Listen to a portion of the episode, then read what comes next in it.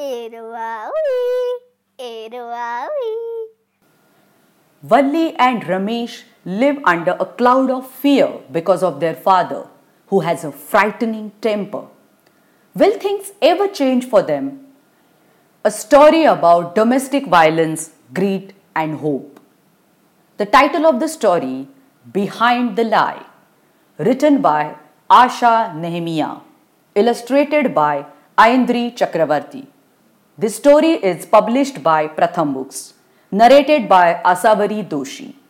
For more stories, you can visit w w w dot books that speak dot com. As soon as their father left for work, Ramesh swept up the broken glass while Valli made tea. Though she was only eight years old, she had already learned how to make the strong, sweet tea that their mother liked. In between sips, Amma held the warm glass to her throbbing forehead and to her swollen cheek. I failed. Uh, I tripped. The glass shattered when I dropped it. These were Amma's usual excuses, and no one looked beyond what she said, not even when the children started repeating the lies. Buying bread for the third day in a row? Asked Murugan, the owner of the neighborhood store. There were not many customers at his store that morning, so he chatted with Valli as he entered her purchases into his account book. If your Amma is still not well enough to cook, don't you think you should take her to the doctor? It's not that kind of illness, Murugan Anna, Valli sighed. What kind of illness is it then? Murugan persisted.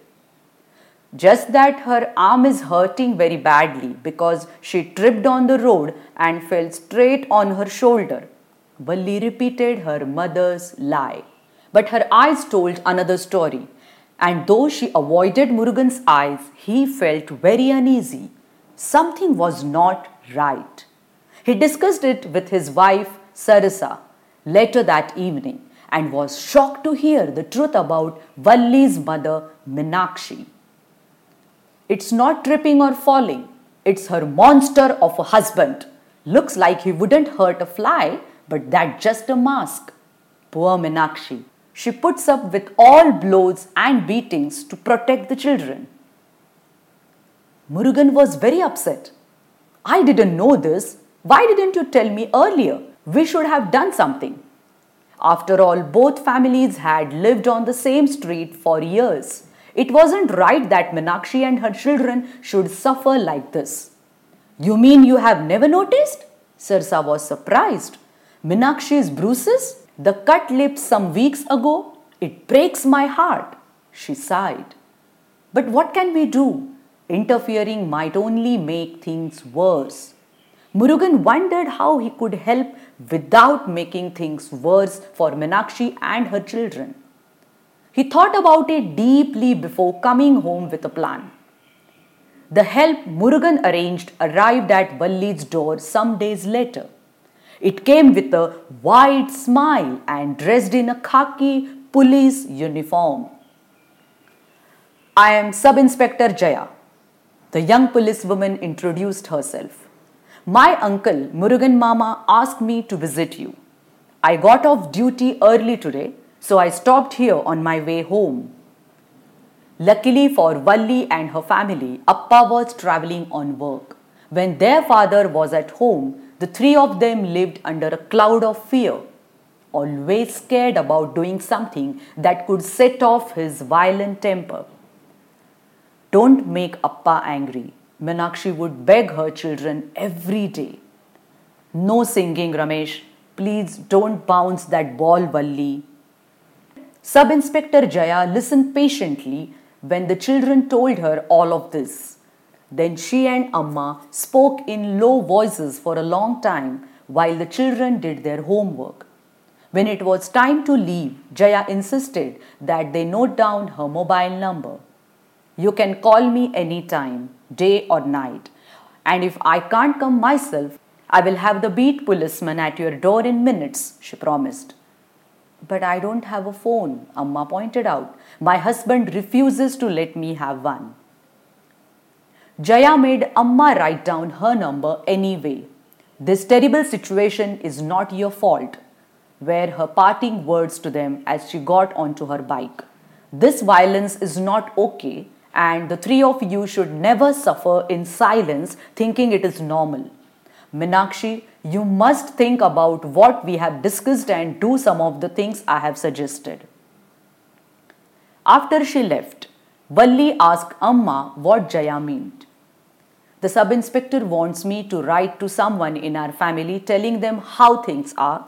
She says we should not keep hiding our problem, that we should share our problem with people who care for us.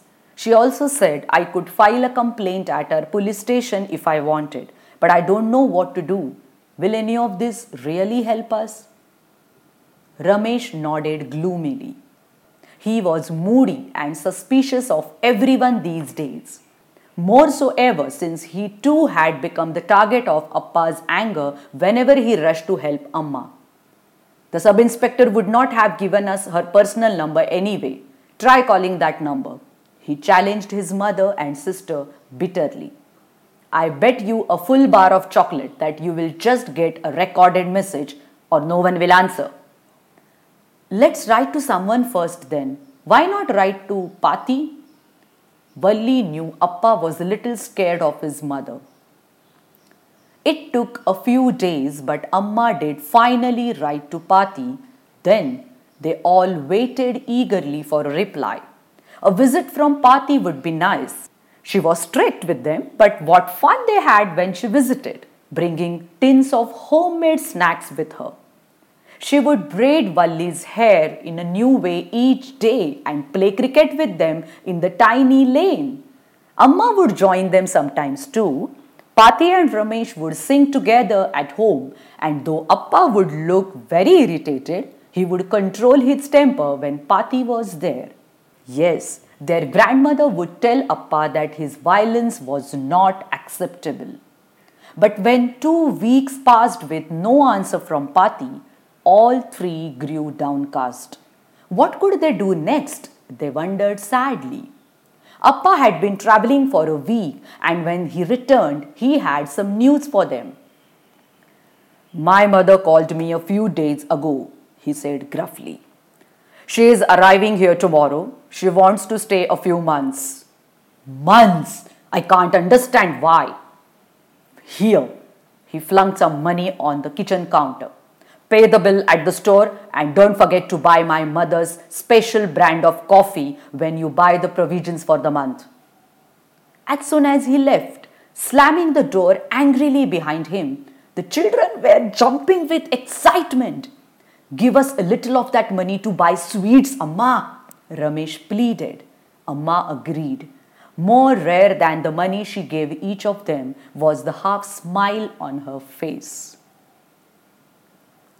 On their way back to school, Valli made Ramesh stop at Murugan's store. After Sub-Inspector Jaya's visit to their home, Murugan made it a point to talk to the children whenever he could. He was busy when they entered the store, so Valli prodded Ramesh to the place where the sweets were displayed. You had better buy me that full bar of chocolate before you spend your money on anything else, she demanded, because I am surely going to win the bet. It took Ramesh a minute to remember the bet he had made the day Sub-Inspector Jaya had visited. He laughed and told his sister to hurry up. When Valli had chosen what she wanted, she went up to Murugan and asked whether she could make a call from his phone. She dialed Jaya's number. Yes, Murugan Mama, answered a familiar voice at the other end. Valli wiggled her thumb at Ramesh. So much for him thinking that the policewoman would not answer their call. Uh, Jayaka, it's me, Valli. Is everything all right, Valli? Do you need help? Jaya sounded concerned. Uh, we are fine, Akka. I just called to tell you that my Pati is coming to stay with us for a few months because Amma wrote telling her about Appa and uh, how bad things were. That's such a good news. And now you also know how to reach me, right? You can call me anytime for help. the call over, and Murugan's many questions answered, the children started unwrapping their chocolate as they left the store. Valli's heart felt lighter, not just because of the chocolate they were sharing, not even because of the whole extra bar she had won from her brother, but because for the first time in months, she could hear Ramesh singing softly to himself as they walked to school. The story is over. How children can cope with violence in the home. Children who live with an abusive or violent parent often feel scared or angry or ashamed. This is only but natural. If you know anyone in this situation, let them know that no one should suffer violence in silence. All the children and adults have the right to live in safety, especially within their home. The violence is never the child's fault. The child's actions or behavior does not cause the violence. Violence in the home is a crime. In India, the law provides protection to children and women once the crime is reported. Those found guilty of the crime will be punished. When children cannot act on their own to report abuse, their friends and classmates can help by suggesting they share the problem with trusted people and following up until they do. Trusted adults could be grandparents, aunties, uncles, neighbors, school principal, discussing the problems with their own parents and seeking their help. Calling for help on their behalf if required, call one zero nine eight. This is Childline, the twenty-four hour helpline which can be dialed from any part of India by any child or adult. It provides immediate help to children seeking protection from child abuse, violence against their parent at home, any crime against children. For more stories, visit our website w w w dot books that speak dot com.